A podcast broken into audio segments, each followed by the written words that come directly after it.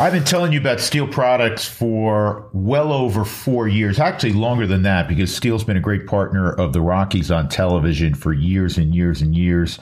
And their products are outstanding. And periodically, I like to go on their website, stihlusa.com, again, S T I H L, and just look at all of the different tools they have.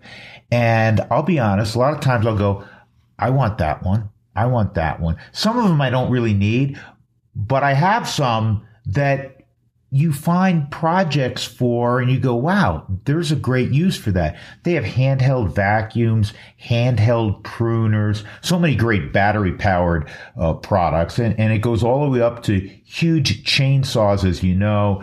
If you need uh, a new product to cut your grass, They've got it, as I talked about, pruning, anything to do with outdoor stuff around the house. They've got it. They're the best in the business. It's that simple. I don't need to sell you any other way. Stihl USA, S T I H L. Again, it's a, a smorgasbord of great products. Go check them out. And they have more than 10,000 dealers around the country. So you know there's one right around the corner from you. You can check out uh, all their sites at stihldealers.com com. They're the best. This week on the Drew Goodman podcast, Drew catches up with the legendary Eric Young, remembering that great Eric Young moment. Where people in their classroom had TVs, they shut down t- the, the schools so they could have the game. And I love it. I'm not gonna lie when they showed the highlight each and every time because that was the moment that the love bond that we'll always cherish. College football is here and it's prime time in Boulder, but could all the hype backfire? There's a target on their back. Subscribe to the Drew Goodman podcast wherever you find podcasts and tell everyone in the break room about it. This is the Drew Goodman podcast.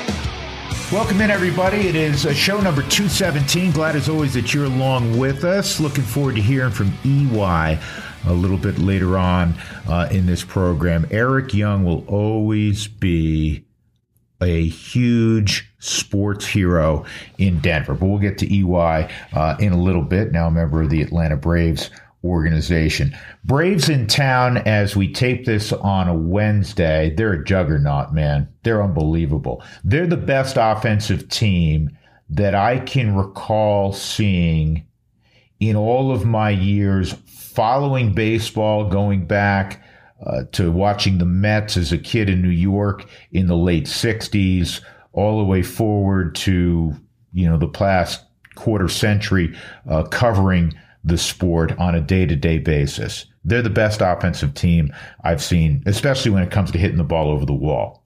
Uh, they're probably going to set a major league record for home runs. It was set by the Twins uh, four years ago when they hit 307. They're right on that pace right now to hit, think about it, 307 home runs. And Marcell Ozuna on Tuesday night hit his 30th of the year. This is a guy that was almost released in April because he was hitting like half his body weight.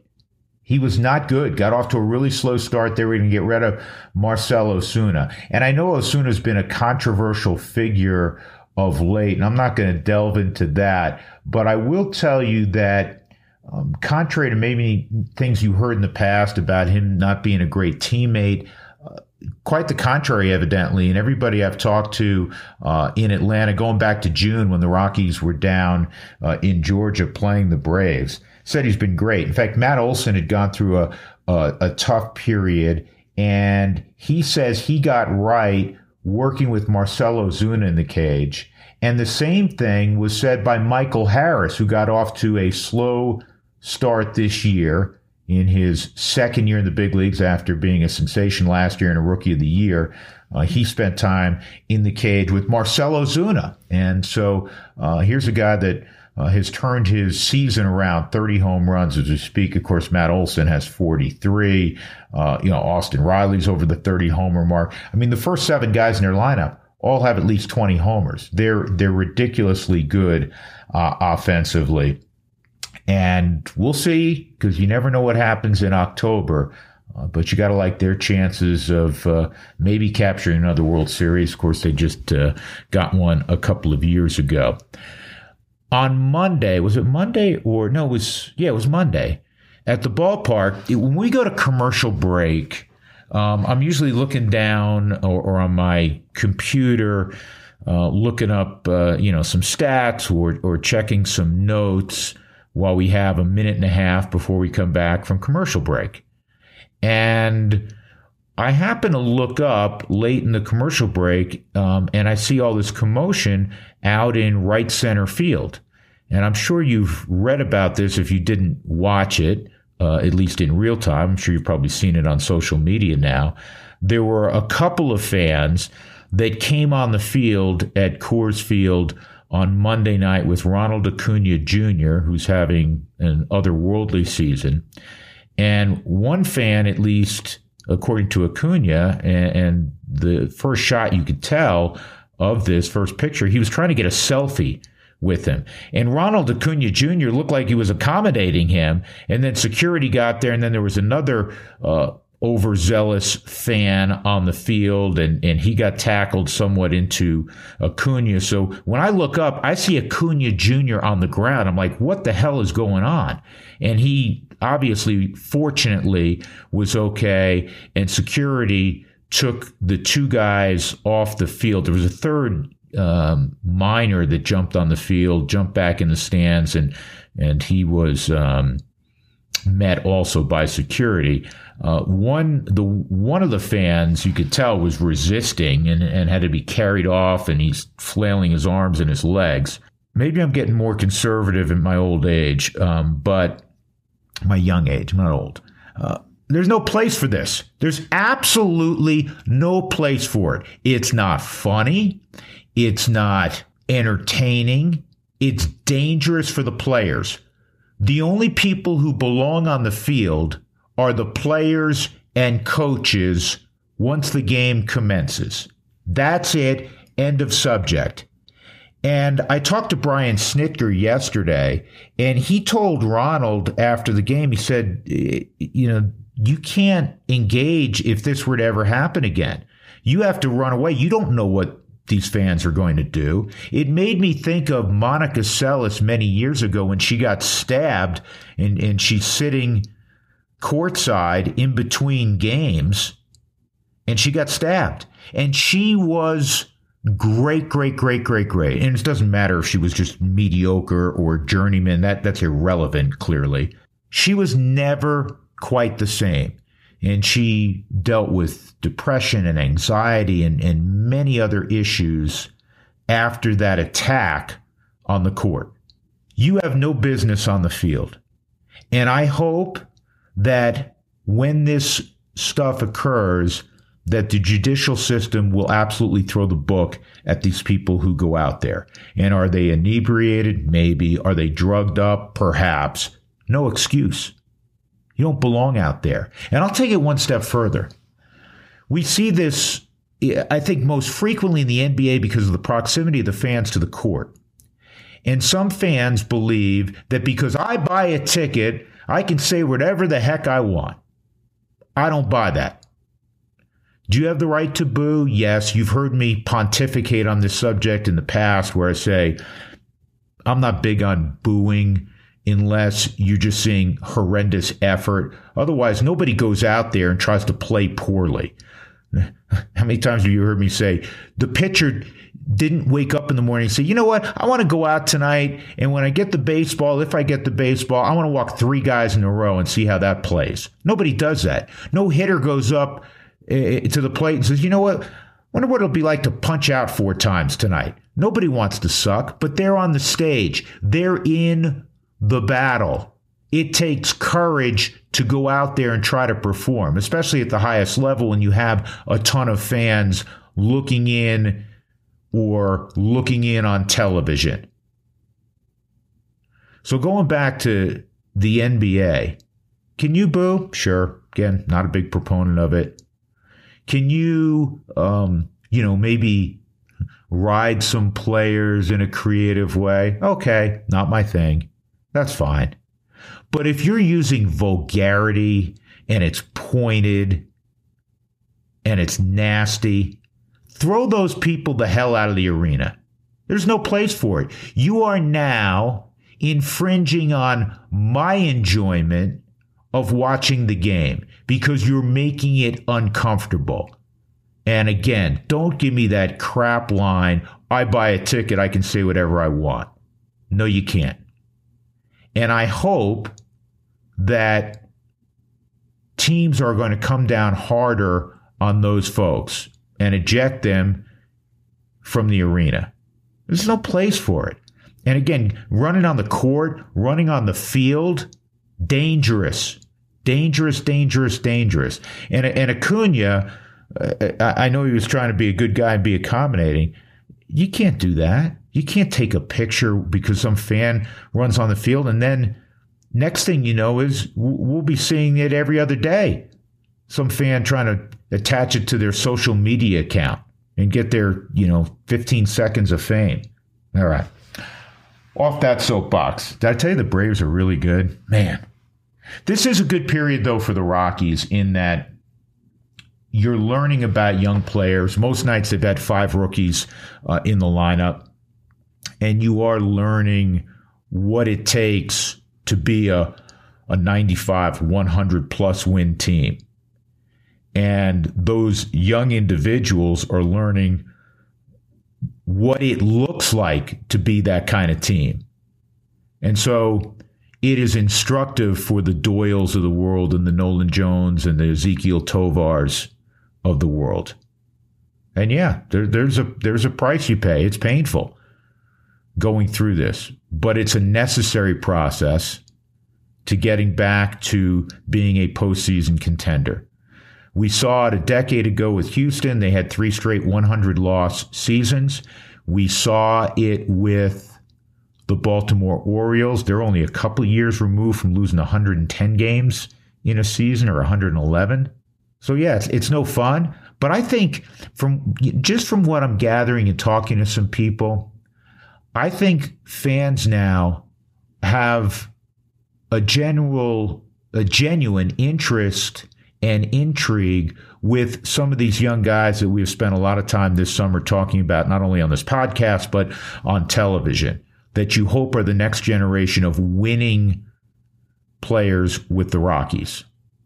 And the latest they brought up was I, I kiddingly call him my nephew, especially the way he's performing so far, Hunter Goodman. Hunter Goodman is a kid out of the University of Memphis, wasn't widely recruited. He's from the Memphis area, he was a good high school player naturally, but you know, had kind of lower D1 offers, ends up at the University of Memphis. He's a freshman All-American there with Pop. Next year he's a regular All-American. There was a COVID year mixed in there also. Uh, he was a good student in college, goes to pro ball. Rockies take him uh, as a fourth round pick and all he's ever done is hit and hit homers. Over 30 homers last year, over 30 homers this year. When the Rockies called him up from AAA, the numbers were ridiculous. He had played 15 games at AAA, he had nine homers, and he had driven in 33. Crazy. And in his first three games, as we tape this, he has five hits and 11 at bats. He had a triple off the uh, wall last night that would have been a home run in 27 of the 30 ballparks. Almost hit a home run in his, in his first major league at bat in Baltimore. Cedric Mullins caught the ball at the top of the wall. And he looks comfortable. He's hit the ball hard. He stayed in the middle of the field. He's handled first base, at least so far, adequately. He could be a guy for the Rockies. And I know it's only three games in, but I know that, you know, Ryan Spilborghs, for instance, Spilly's, you know, he can be really critical on hitters and, and what he sees. And he loves what he sees. He's made comparisons, if you look at the setup, and it's, I think, bona fide to the setup and the approach of Justin Turner. Looks really similar side by side. Now, we can only hope he has the same results over a number of years that Justin Turner has had. But uh, I'm excited about Hunter Goodman. And people on social media go, is he related to you? You damn right he's related to me if he keeps hitting. We'll find a way. I'll do that genealogy, uh, what is it? Whatever that app is, you can send out and, and find out, you know, who's who's related to you and your background and everything. But anyhow, congrats to Hunter Goodman. He's off to a, a, nice start so far in his big league career. All right, I am so fired up, man. This weekend, college football starts in earnest. Caught a little college football last weekend from Dublin. Notre Dame got the flying start against the Naval Academy. Uh, that was fun to see college football get going. But this week it begins in earnest. And the first game of the day on Saturday may be the most intriguing of the weekend, not just for folks in the Rocky Mountain region, but around the country, because Deion Sanders and the CU Buffs will be in Fort Worth to take on the team that was in the national championship game a year ago, the Horned Frogs of TCU. And they come in nationally ranked. And no team made a bigger splash over the last nine months than CU. In fact, what they've done is unprecedented. They took advantage of of leniency in the transfer portal rules for a couple of years, and they really remade their whole roster. In fact, and I have the final numbers here. There are only 10 scholarship players left from the 1 and 11 team of last year. They have 86 new football players. Now, with that brings a lot of questions and concerns, and I've touched on this a little bit in the lead up to this college football season. I don't know how successful, even if you've upgraded the talent, how successful immediately you can be when none of those guys have played together, have played in the system offensively and defensively that they currently are in. And I know maybe there's there's some of the kids. I think there's nine kids from Jackson State, nine or eleven, um, that came. And so maybe they're somewhat familiar with some of the schemes, but it, you know, it's different, especially offensively in that Deion Sanders went and hired the head coach at uh, Kent State to be his offensive coordinator. And that means the ball's going to be, if, if, you watch Kent State or know anything about them, ball's going to be in the air. Um, it's going to be uh, in theory, a really high paced offense, and, and, hopefully it's a high powered one uh, as well, right? But, you know, there's concern when there's that many new faces. And I'll tell you something else, and I think you've been able to glean this.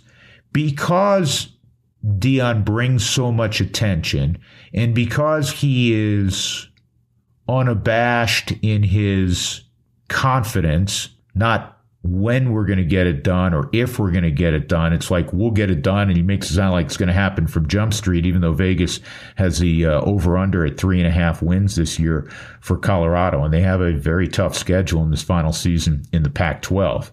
But there, there's now a target on the back like we've never seen on a 1 and 11 team. They were an awful 1 and 11 team. Is it is it possible to be a, a pretty good 1 and 11 team? I don't know. But of 1 and 11 teams, they even other one and eleven teams go, man, they're really bad. They, I think they averaged losing last year by close to 30 points a game. I, I don't need to rehash it. it. It's been a really dark period in CU Buffs football, and I'm excited. Don't mistake what I'm saying. I'm excited about Deion Sanders being there. I am intrigued like I haven't been in such a long time to see what it looks like. I know all of you feel the same way. I mean, 10 a.m. Mountain Time on Saturday, I'm all in. I'm not going to mosey up to the TV at 10:10. Alarms are going to be set. Bells are going to go off. I can't wait to watch CU and TCU, and I hope it goes splendidly well. I really do. But there's a target on their back because of you know, Deion Sanders, because there's coaches around the country every once in a while that have said things in the offseason that have been uh, dismissive of Deion or the under the vein of I'm a little tired of hearing about this one and eleven team. I'm a little over hearing about Colorado. Even heard a little bit from from Jay Norvell. He was asked about the Buffs on a radio show this past week, and he said, I could care less about Colorado right now. And Jay, who's so classy, um, you know, cleaned it up a little bit and said, listen, our, our, focus is on Washington State. That's who we open with. And then in a couple of weeks, when we get ready to play Colorado, that's when we'll refocus on Colorado. But you know, uh, especially being an hour north in Fort Collins, uh, they don't want to hear about it and, and, and there's coaches around the country that A, don't want to hear about it. B, though, they're going to be looking in and saying, could they remake this whole roster and all of a sudden turn around and become formidable with all these new guys in less than a year? Once again, I'll repeat, I can't tell you the last time that I was more looking forward, excited, and intrigued to watch Colorado play a football game. And I know you feel the same way. I, I watched Deion's press conference midweek this week, and I, I want to say this first of all. I got great respect for him. Don't always agree with everything he said. I've said uh, that I didn't like that he, you know, publicly admonished the kids on the roster from last year. I, that wasn't necessary. Even if he wanted to, in quotations, even though I don't like this term, I'll use it, run guys off because he was changing out the talent level. He has every right to do that. Coaches are paid to win, um, and and their their job is to appraise talent. And if they feel they can bring in somebody better, they're going to do it. But you don't have to publicly put down a group of guys. We could have heard through the grapevine, oh man, all these guys are transferring. That's fine. But again, I didn't I didn't like how he went through that. He showed up at the press conference and Deion's Deion, man. And and I don't like when everybody is homogenous and it looks the same and acts the same and so on. but I've always had this pet peeve. It goes back to I'll share with you um, I'm going to name drop here for a second. So I got my start in this business. I was really fortunate. My first job was in Aspen, Colorado, trekked across the country uh, from New York. There was a small television station, KSPN TV in Aspen, sister radio station, KSPN FM.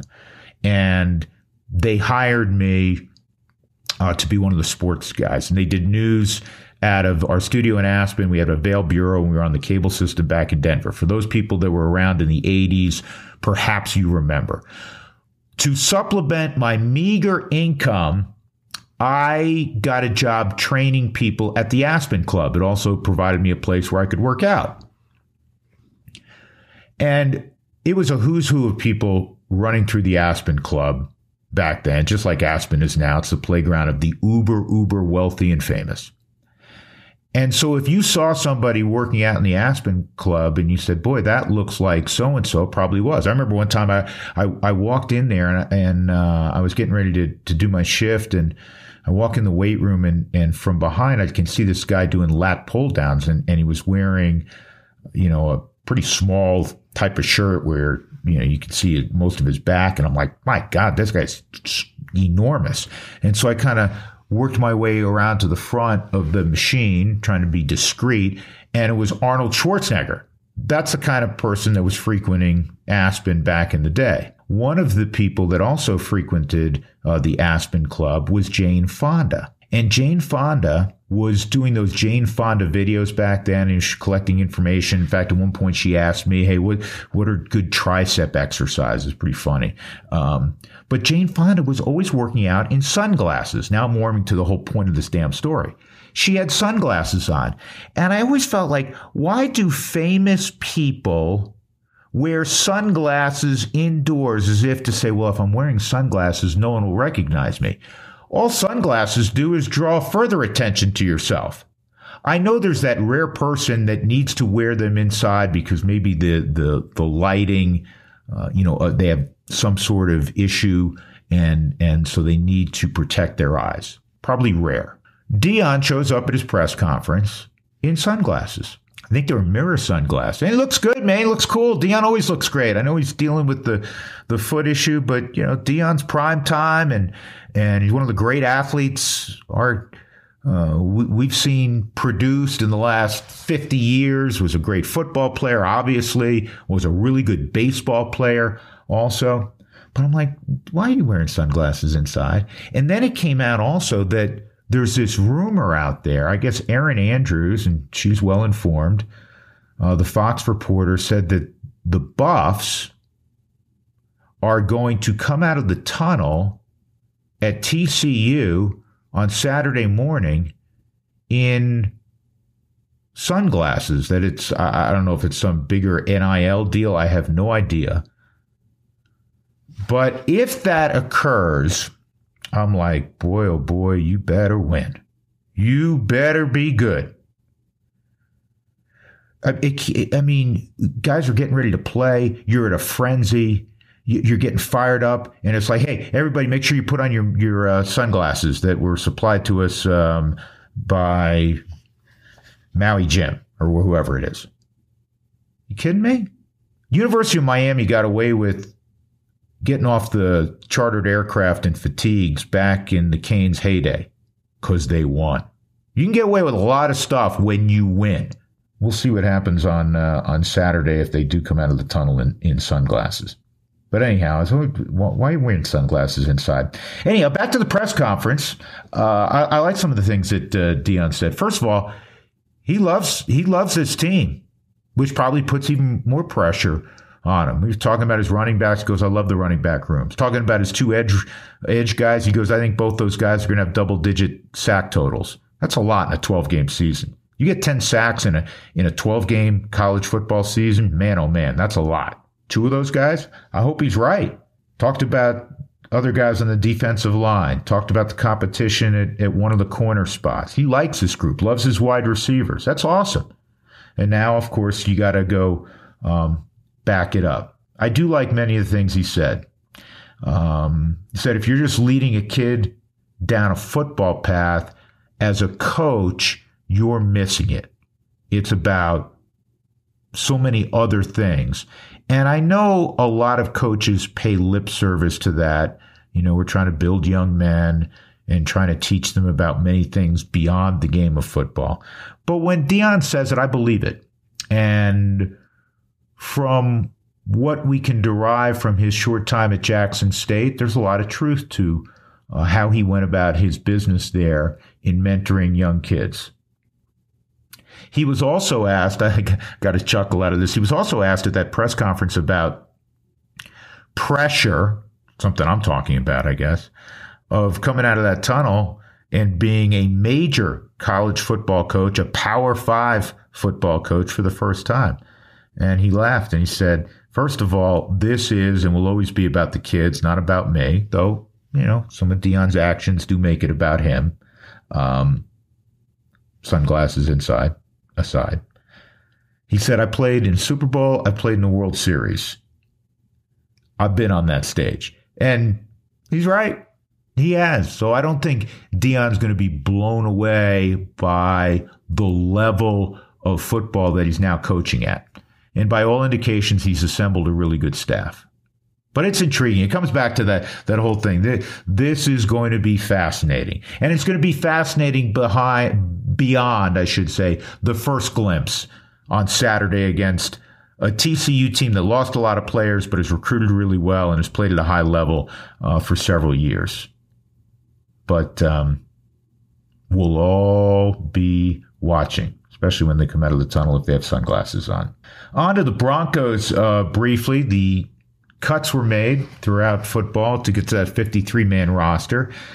And, you know, the Broncos wide receiver room, because of injury, remains in flux. Jerry Jeudy's going to be out uh, for a little bit.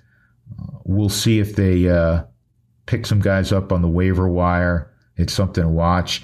Albert O, who had the huge final preseason game when the Broncos scored 41 points. We've seen him flash before. There's always been criticism of his consistency and his ability uh, in the in the run game to to be an effective blocker. Uh, I guess that um, Sean Payton believed they could do better, and they made a trade, and he was sent to Philadelphia for a late round pick, swap of a late round pick. One of the other intriguing things that, that took place is familiarity is something that's really important with coaches. When you know an athlete because you've coached them before and you like them, you gravitate to them if they're available. And that's why he went and got Will Lutz, the kicker, who he had in New Orleans. And the money ultimately is not that much different than what McManus the best I can glean, was going to make and was let go. So we'll see how that works out. We all love kickers until they miss the game winning kick or they miss a key extra point. So Will Lutz now takes over uh, for the Broncos. All right, shifting back to baseball, I always love visiting with uh, Eric Young Sr., um, and he'll always be an iconic figure, sports figure in Denver, and maybe even beyond. Baseball's a big deal. All four major sports are a big deal. Baseball, because it's played every single day for six months. And even if you are not an ardent baseball fan, you've taken your family to games because it's an activity, it's wholesome, and and it also signifies to a city, I think, that you've arrived as a major metropolis. And you go back to the early 90s, and at the time, this city had the Broncos from the early 60s, and it'll always be a pro football town, number one, I believe. And it had the Denver Nuggets, you know, going back to the ABA days. And the Nuggets, you know, had seen a modicum of success, but not big, big time success. In fact, we know they just won their first ever world championship. Took a long time, took half a century. But again, in the early 90s, there were two teams. And then Major League Baseball awarded, rightfully so, this region in our city a baseball team. Big deal.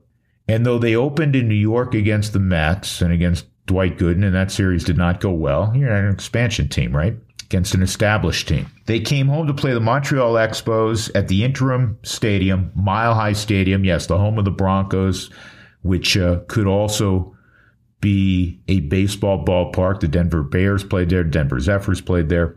And Eric Young Jr. against Kent Bottenfield, Eric Young Sr. against Kent Bottenfield hits a home run in his first at bat. First home game in front of 80,277. And it became one of the great and most memorable sports moments in the history of this region. And I don't know if everybody there who witnessed it or watched it on television realized how big and how sustaining that one moment in time would be. But it raised Eric Young's stature in our city to icon forever. And he did a lot of good things in the game, and he had a long career. He stole a lot of bases, hit well, played for several teams. Eric Young, you can look this up on baseball reference. Really, really good career. But we will always, always remember him for that one moment in time. He's now the Atlanta Braves first base coach. He stayed in the game. He is a wonderful, wonderful guy, and I always love catching up. And I think you'll enjoy uh, this look back with EY. You know what you what you are now? What am I? You're a lifer. I, I believe it, and I love it too. Yeah. did, so when you were playing, did you think, shoot, I'm gonna be, I'm gonna get into coaching. I'm gonna, I'm gonna be in this game forever. Well, I, I wouldn't say forever because you know I had my my, my boy, uh, I had juniors, so at the time, so. But I realized as I got older in my career that I would want to coach and manage possibly one day. Uh, I've always been a leader type of guy. Everywhere when I played, uh, when I was a little kid, high school, uh, college, I was always like a leader type guy. So I think um, I have the ability, especially with the experience, of managing one day. So I think I think that's my ultimate goal. Is it always special coming back here? Without a doubt. I mean, it's it's. I don't think many people understand. Like when I touched down in Denver, it's, it's just a feeling of belonging, belonging and belonging to the city. Uh, it's just a special feeling I get that comes over me, especially when I walk through the doors here in Colorado, and then to get in the locker room. You know, even though it's the opposing locker room, but just to, it, it's a different feel than I get in any other stadium. And I've been with quite, I've been with some teams, but I had the most time here. I had the most fun here. I was loved the most by the fans here. Uh, those things, you know, it's just not coincidence. It's just it's it's, it's a meaning of uh, this is where I belong. Is it wild to you that I'm sure, because we talked about it in the past, people still come up to you and bring up, and you had a hell of a career well beyond that one at bat on opening day at home in 93, but that people at least out here, that is what they remember most, even though you played a long, long time and accomplished a lot of great things in the game. Well, I, I think that, that home run, the, the, the build up, the anticipation, uh, the happiness of finally getting a base, Major League Baseball team, the moment was bigger than any other moment to me in my career here. Um, you're right, I did other things, but just the whole total build up timing uh, of the first batter hitting a home run, where people in their classroom had TVs. They shut down t- the, the schools so they could have the game on. That one game was bigger than any game that I ever played. And we played in the playoffs here. But that game right there, when you think about 80,000 in the stadium, that'll never happen again. And then you're talking about everybody in Denver and the surrounding states. Like, yeah, that moment is something that everybody will cherish and remember because the kids that were in school, their parents were talking about it their whole life. And now they're old enough, they realize I'm a Rocky fan. EY. They just remember that moment. So that's why I still get that response and, and, and, and, I love it. I'm not gonna lie when they show the highlight each and every time because that was the moment that the love and the bond that we'll always cherish. You're not only a part of Rocky's history, you're part of Colorado history. You really are. Wow. well, I mean, think about it, what you just described, because people may not have been huge baseball fans, but they were going to watch, especially the, the first home game, and see what it was all about. And then this happens. I don't know if I've ever asked you this. When you hit it, because it's not like, you, you know, you were uh, Matt Olson, right, or, or or Freddie, or you know one of these guys that when they hit it, they start jogging because they know they hit it. When you hit it, did you go shoot? Is that extra base or did I hit it out? I, you know, I started running. I was just hoping I would be on base because we wanted to jumpstart the offense. We didn't do that well in New York, so when I hit it, I didn't think I got it all, so that's why I was running real hard. And once I seen the the number and Vander Wal name on his jersey, I said, "Uh oh, I got a shot. He's still going." And uh, when I hit it, not knowing what it meant, I just thought it's one nothing Colorado Rockies over the Expos. You know, hey, we okay. I did what I am supposed to do. I jump started this crowd, and you know everybody's rocking and rolling. But that home run has meant a lot to a lot of people, more than I ever know. But that's why the response and remembrance and the love and the appreciation you know, people really waited for baseball to come here to Colorado. So when I think about the history that's what's so important because so many people still remember that home run. I don't care if they're older than me or younger than me. They remember that moment. And that's why it's always it's, it's special. It's like people say use the word special for a lot of things. Like when I think about my career, after I got through playing and had time to assess it, when I was in the booth at ESPN, I can I realized the love when I came back even more so for my son. You know what I'm saying? So it's something like there's a special, something special going on when I come here and, and, the, and the way the people show me love each and every time, no matter what uniform I had on they were showing me love and appreciation and standing no and and I get so many people over there at first base like I go over and greet people because our team back in the day we made sure there was a bond there was a, a, a approachable feeling amongst the fans and the players. You know, so I don't know if they're doing it now, but we were we were attached to fans. Like they knew EY's my guy, Dante's their guy, the Galarraga's, you know, we were all their guys, but they had their special guy. Right.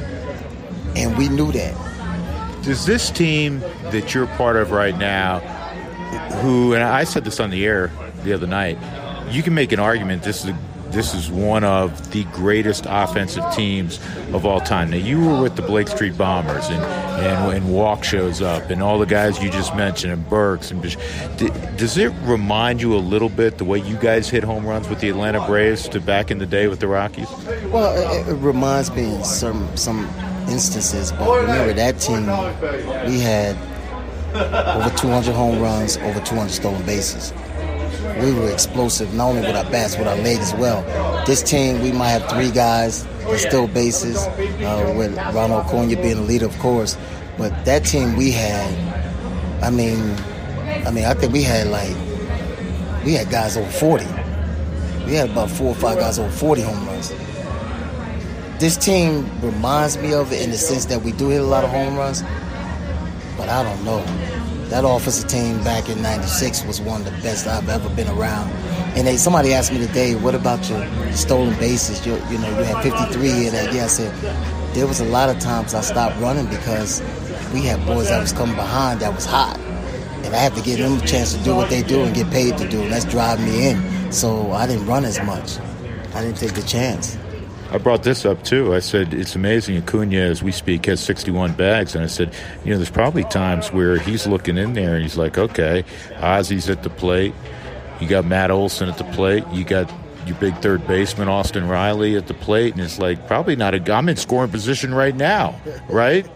Yes, and, and, and that's that's one thing we have to talk about. Like I'm constantly asking him how he's feel, how, he, how does he feel. I'm constantly seeing who's behind him, who's hot, who's not. I'm constantly looking at the pitcher. If he's a dominant pitcher, he's a number one, you know, number two type of guys. It probably won't be that many runs scored, so we might have to manufacture in a different way and just rely on a home run. So I take all those factors into play, and I relay into him in a special way that is not overwhelming. So he understands when I'm stopping and why I'm stopping. You know, when we could take this chance, when we shouldn't take this chance. And that's been the maturation of Ronald Acuna this year, and that's why you see a lot of bags. Special talent, isn't it? Very special. One of those players, like when I think about special and five-tool players that we talk about, Larry Walker comes to mind, and he does too. Right. Right. How uh, how neat is it? How proud are you of the first base coach of the Washington Nationals? Oh my God, my chest just stands out a little, especially when we played them uh, I wish he wasn't in the same division because you know I have the I have the the table talk. You know, you want to listen to my stories more. So, um, but uh, he's doing a wonderful job over there. Those guys are playing really hard, and uh, you know, pretty much told him the only thing I told him I said you have a chance to mold them and have an impact on them the same way I did when I came over to Atlanta in 18. We came off a losing season as well, and all those guys were young. So you have a chance to put a stamp on them and show them the right way how they go about their business as big leagues each and every day. Yeah. He, uh, I was kidding him. I said, "You make sure the old man buys you dinner now when he when the Braves show up." Well, I think it's time for him to take care of Daddy now. I'm, I'm the retired one. You know what I'm saying? So no, but uh, it, it's great because when the when the ticket comes out, we fight over it. So okay. it's a good thing. And I'll be like, okay, son, I'm gonna let you pay for this one, but Daddy don't like that. He said, Daddy's gonna come a point where I gotta take care of you anyway. Yeah. So let me start right now, and that's that's I give him the ticket then. You made the right choice people may not remember this, but you were a football player too at Rutgers, which is in the Big Ten. That's a whole other subject, which I know that I, I know you hate that. Uh, but uh, how good a football player could you have been?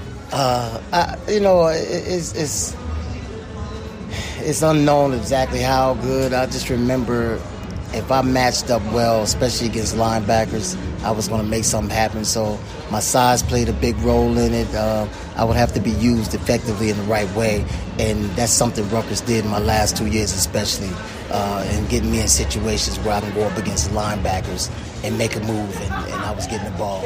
So. Um, I don't know. I don't think it would last long like it did in baseball for sure. Uh, two, three, maybe, because the body was definitely not feeling good in college. So I knew it was going to be rougher in the NFL. So, yeah. but no, I, I, I made. I, you're right. I made the right choice. Uh, so happy about it. But I knew it was the right choice when I hit my first two collegiate at best were home runs. I knew it was baseball. Oh, I knew it. I knew it. Yeah. Yeah. It was. Football was done. I just had to fulfill my scholarship, but it was done. I knew it. So. Uh, yeah, that was some intervention right there. I knew it was time for me, which route I was going. I think you made the right choice. hey, EY, it's always great catching up, my friend. Um, continued success. You guys are fun to watch. Uh, I wish it wasn't coming at the Rockies' expense right now, though. Thank you so much, Drew. It's a pleasure always coming to Colorado and seeing you as well. Thank you. Love Eric Young. Love that staff in Baltimore, led by Brian Snitker, who's as humble as it comes. He's a baseball lifer, so close with Henry Aaron, who gave him his first opportunity with the Braves over 40 years ago. And when he first became manager uh, of the Atlanta Braves after coaching and managing in the minor leagues forever for the Braves, he was still living, I believe the story goes, in his, with his wife in his son's, you know, basement here he's a big league manager and he's living, you know, in his kid's basement. Doesn't live in the basement anymore. Uh, he's done a great job, but there's so many ties to uh, to the Rockies with uh, with EY on the staff and with Walt as uh, Brian Snitker's bench coach. And I know EY, as you heard during the interview, so so proud of EY Jr., who was a good big leaguer also, and is now the Washington Nationals first base coach. Uh, great family, great family. Uh, always love uh, seeing EY. Uh, before we check on out of here, how good are some of these races in baseball? Like in the AL West, as we tape today on this Wednesday, there's a three way tie, basically 130 plus games into the season, one month to go. There's a three way tie for first place in the AL West between the defending world champion Houston Astros, the up and coming Texas Rangers, and the surging Seattle Mariners, run by Jerry Dipoto, a former Rocky. It's amazing. It's amazing. And for those, I, I love to chide those that, that weren't big on the wild card or maybe weren't big on adding a third team. It's awesome. The National League right now the Phils look like a lock. They've come on. They were in the World Series last year. They've had an extraordinary second half. They look like they're going to make it as a wild card. Nobody's catching Atlanta in the East, but uh, the Phils are are up a, a fair amount right now for that first wild card spot. Then you have the Cubs, the Giants. Arizona's a half game back. The Reds are two games back with a really young roster. Miami, shockingly, just three games back. Every night there's a bunch of must watch series. That's you know that that's in the National League wild card and the American League. You know, Baltimore and Tampa in the East. That's going to go down in the final days of the season. It looks like Baltimore's two and a half up on Tampa. Toronto, who comes to town this weekend to take on the Rockies, they're in the wild card chase. They're on the outside looking in right now. These races are awesome really terrific. And we've had some unbelievable individual performances. We talked about Ronald Acuna Jr. We are having this debate on, on television. They're having it everywhere. Who's the NL MVP? Is it Acuna Jr.? And that looked like a, a done deal a, about a month and a half ago. Freddie Freeman looked like the closest pursuer. Now, I think you can make a case that maybe very slightly Mookie Betts is leading the race, then Acuna, then Freddie Freeman, and then Acuna's teammate Matt Olson. Great, great race. So it's not just the team races, but it's the MVP race in the National League that will come down to the final days of the season. And that's all you can ask for. I mean, it's awesome. Awesome stuff. Last thought on, on Denver and fully arriving as a big league city, you know, going back to EY's accomplishments. So after 93, the City had three teams, and then just a couple years later, when the Quebec Nordiques moved down to Denver and became the Colorado Avalanche, you now had four major league teams, the four biggest sports, all represented. When when you have a city that represents all four leagues, you're big time. You've arrived. And that's why what EY did in welcoming in the era of Major League Baseball to our city and to our state and to our region. That's why it will be forever unforgettable. That'll do it for this edition of the podcast. Tell your friends and uh, keep on listening. We appreciate you. My man Marky uh, taking care of business as always, editing uh, the show and putting it together. Big uh, kudos to Marky. We'll uh, talk again in seven days. Stay safe, stay well, everybody.